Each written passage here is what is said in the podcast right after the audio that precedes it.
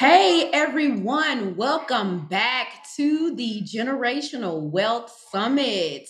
And today we have Miss Christine LaPerriere, and she is the president of Leader in Motion, an organization focused on developing high potential leadership talent with special expertise supporting women in leadership. She authored a number one Amazon bestseller title called Too Busy to Be Happy A Guide to Using Emotional Real Estate to Grow Your Work Life Wisdom. Parentpreneurs, please welcome the one and only Christine LaPerriere.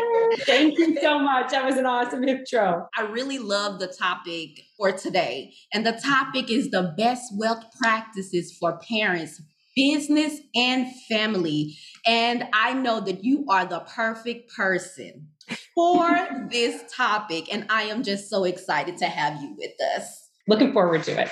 So many entrepreneurs feel like if they ever stop to take a break, they will lose money. Where do you think this belief come from?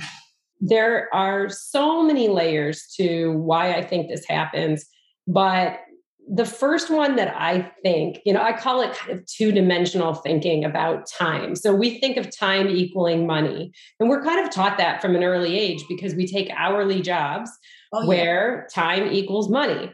In all fairness, many of us as entrepreneurs immediately think to ourselves, well, if we want to make double or triple what we just made in our hourly job, we're going to have to work double or triple the hours and we sign up for it because we get into businesses we're passionate about and we love that opportunity to create. So it's a little bit of wiring and DNA mixed with a little bit of what I'll call failed logic on the the physics of how we create money. Now, what is the tangible result of this way of thinking?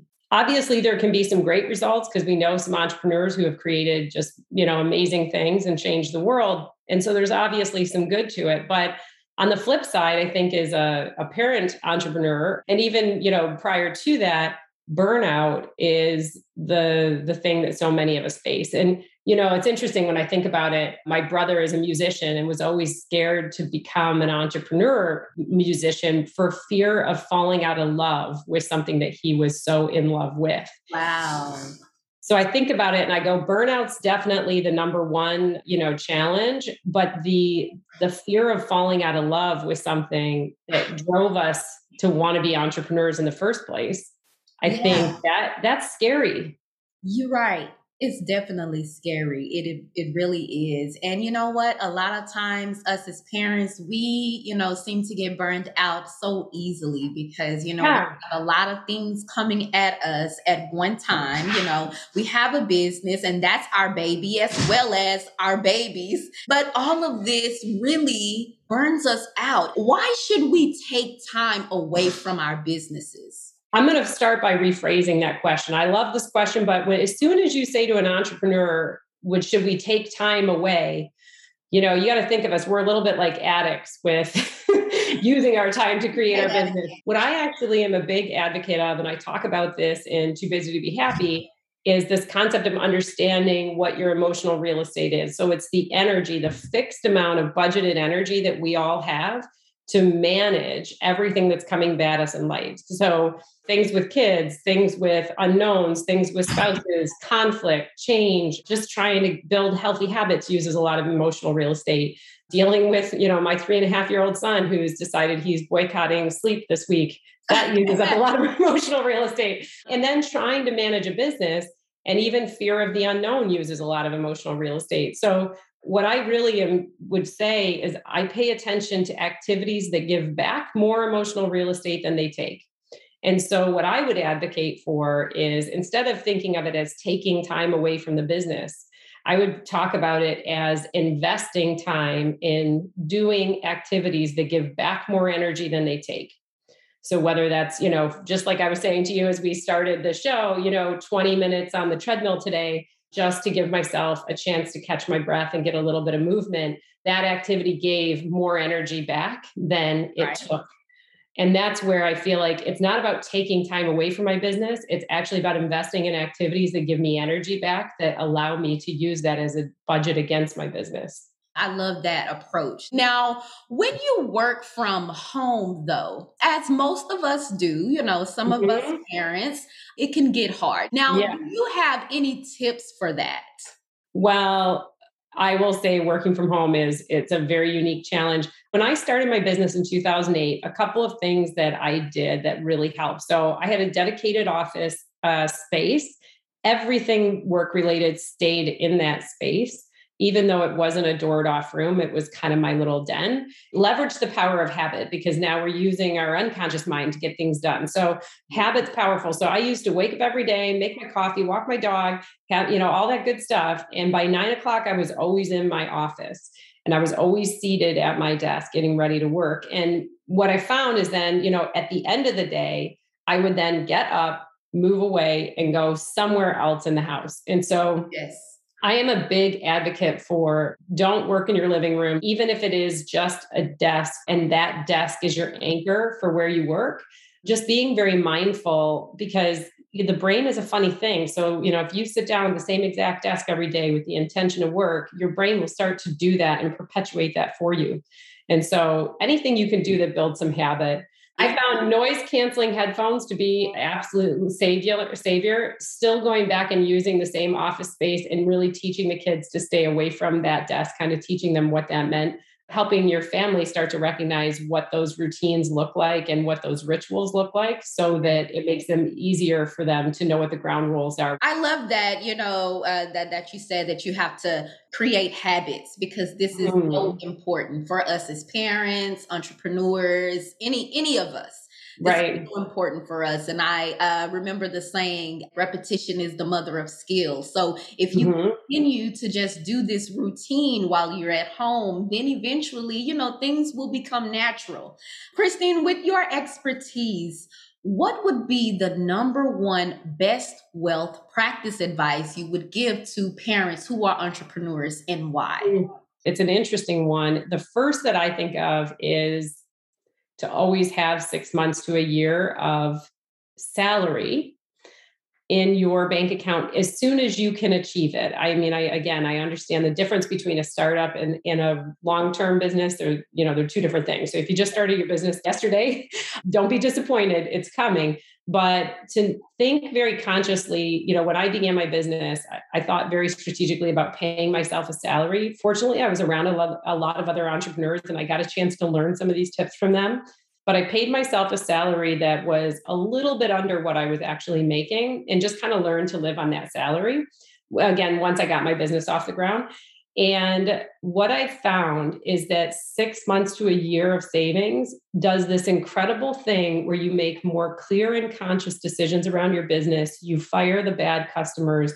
It's almost like if you think of driving a car, it's like if you're constantly terrified that you're going to run out of gas like you you know you're swerving to the left you're swerving to the right you you know you're you're driving like a maniac but if you know you have a little something in the tank you know there's no need to overreact and you know this i started my business in 2008 so i think it was very good advice but once i had a little bit of cash in the bank and i i didn't ever treat that as spending money that was you know that is my salary that's kind of my extra run rate for my salary so if i have a bad month or a customer doesn't pay or something happens I've, oh, I'm going to be fine next week. It's going to be fine. So it allows me to handle those decisions without overreacting or even being, you know, emotional in those situations because I know the sky's not going to fall. And then, you know, perfect example of this was recreated because when the pandemic hit, I have a business where I'm on site a lot with large companies. And first thing that happens when crisis hits is large companies cut budget for all leadership development and investment in their people. Unfortunately, a lot of them do. And second thing that happens is when all your work is on site, all of it gets canceled. And so there's nothing for me to build. So it was a classic example of this. I had a year's worth of cash in the bank as part of my business strategy. I've done that for 13 years. You know, I, I kind of just looked at my husband, I'm looking at my kids, and I'm like, well, we're good for a year we got a year to figure this out, you know? And he's looking at me going, well, most pandemics last 18 months. And I'm going, shush, what are you doing now? Um, but, but, but that said, I mean, it was just nice to not have that on top of everything else. Yes. and, and it would have been so easy to live the lifestyle that would have used up that whole budget. But the point is is protect that. You know i'm always thinking about that. How many months in advance am i am i good for when i do my budgeting and my financing? I love that.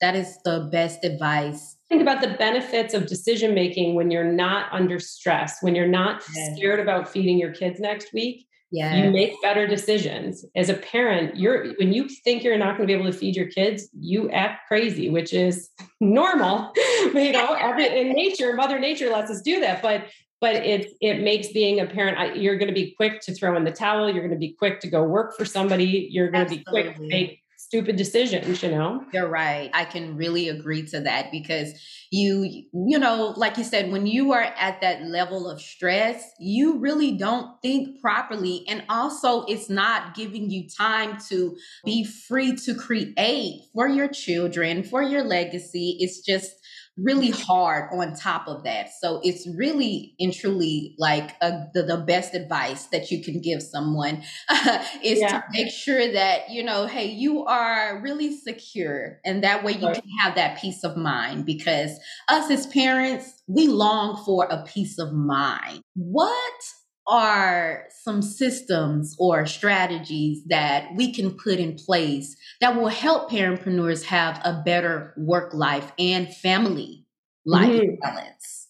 Yeah, I mean, the one thing that I'm really thoughtful of, and I, I really coined the phrase, you know, work life wisdom. So I always say, like, work life balance is the wrong term because nothing is 50 50. And my days never look 50 50, to be honest. But what I do know, and I would encourage every parent to get really clear on, is what their work life wisdom looks like. So, what is like what is it that you specifically need in your situation given who you are and what makes you happy what do you need to make it all work so for example for me i have two very young children and I'm in that particular phase right now. So they're not teenagers, they're not eating at friends' houses or anything. Right. And I want to have dinner with my family every night. So before the pandemic, my rule was I only wanted one night in which I would not eat with my family. And that meant if I was going out of town for a speaking engagement or to teach, I wanted to take the last flight out that night, you know, and I would try to make sure that I was back, you know, within 24 to 48 hours. But I would try to have dinner with my kids four out of five nights a week. Yeah. And that was just what my work life wisdom was. So if I was planning any kind of travel, like if I was planning to be somewhere, I'd even plan to be in the conference, I'd ask them to put me up in the afternoon versus the morning because my work life wisdom tells me as soon as I miss two meals with my kids in a week, I feel like a disconnected mom. I can live without feeding them breakfast or I can miss more breakfast, but something about that dinner time is really important to me. For me, that's my work life wisdom. I might go back to work, you know, after the kids go to bed, but I also am really conscious of I like to have a couple hours a week where George and I watch Netflix together at nine o'clock at night with no kids around, you know. And for us, that's our time to just hang out as friends and just be partners and not have you know not have the pressure of our, our children around. And so i kind of have a couple of these things that are very important sacred work life wisdom activities and it might not look 50-50 so if i took the hours i dedicate to my business to the hours of these practices they're not 50-50 right? There's probably 20 hours of you know real life happening here and there's easily 50 hours of business. Oh but, yeah but they're so important to me because that's how I get to feel when I when I look at myself in the mirror. That's how I get to feel like I'm a committed mom, committed partner and that I'm also, you know, I'm living my best life and I'm living the life that I you know i'm here for i'm not chained to my business at the expense of everything. Oh yeah that is so good. Now everything that you said it really resonate with me as well you know as a parent and an entrepreneur you know i also feel that if you have that balance you won't get so burned out. What do you do when you can't handle the life you've created and wish you had more time as you get further into being an entrepreneur, you know, starting to ask who, not how, becomes a really important question. So, you know, I have easily six or seven different people who have very specific expertise that I pay to do their magic, you know, and to me, that's what being an entrepreneur should be is like we get paid to do our magic it's not a time thing. We get, we're getting paid to do the thing that we are particularly talented in. But that's exactly it. So, you know, having people paid to do the things that use up a lot of emotional real estate for me is huge. You know, use the money that you do make to help balance out that energy you know don't be afraid to you know again ask who not how especially as you get a little further in and you've got some you know a little bit more financial resources Oh, yeah, definitely. I love that you said the who, not the how, because I think a lot of us as entrepreneurs, we always want to do everything for ourselves at first. Now, you are an Amazon best-selling author with Yay. a book called Too Busy to Be Happy. Now, tell us more about this book and why should we get it?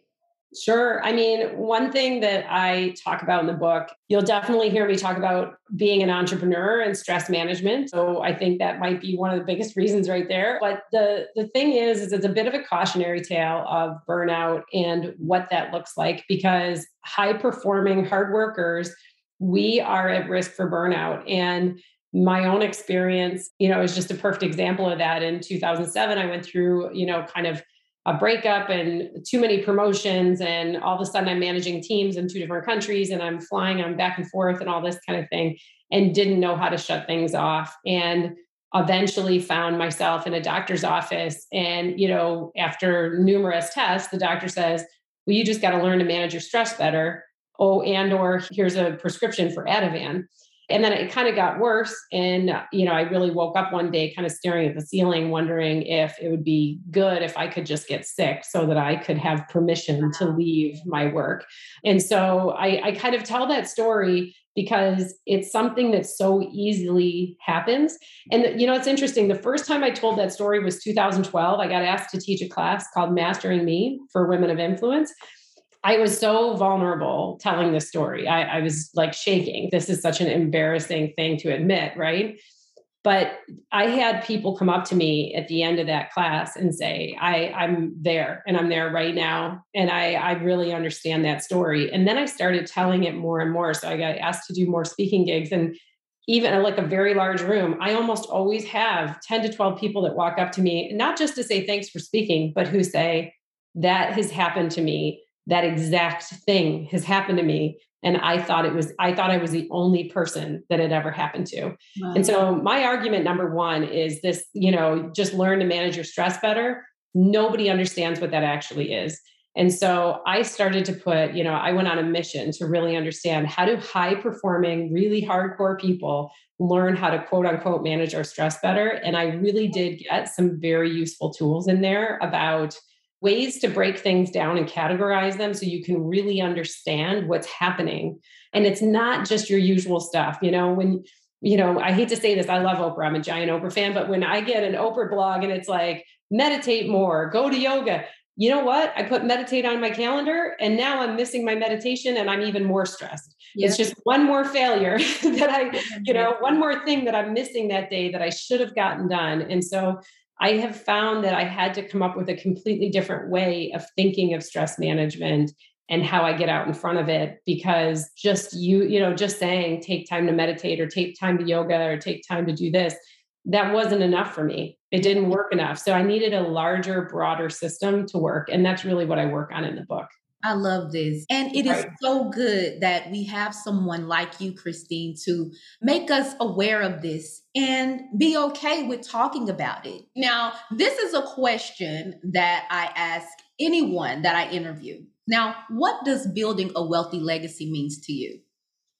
You know, I that I thought about that question and something something snapped in me a little bit because I, I was kind of going down the path of money and wealth Mm-hmm. And, you know, here's one of the things I struggle with a little bit is that I've read over and over again that generational wealth is often lost by the next generation. And so, one of the things that I'm actually more passionate about than creating generational wealth I know you asked of wealth leg- legacy, and this is kind of how I think about it. Is I really want my kids, and probably uh, to be honest, one of my passion projects is to do this for more kids than just my own. But I want to teach kids how to fish. Like I want to teach them the mindset that actually builds wealth for them personally. And uh, you know, I'm I, I think this is so cool. Like in a previous life i was you know with somebody who had a daughter and i was trying to teach her why walking dogs in exchange for money was a really good thing. And she's like well i would walk the dogs for free because i love the dogs. And i'm like that's exactly the type of activity we want you to get paid for.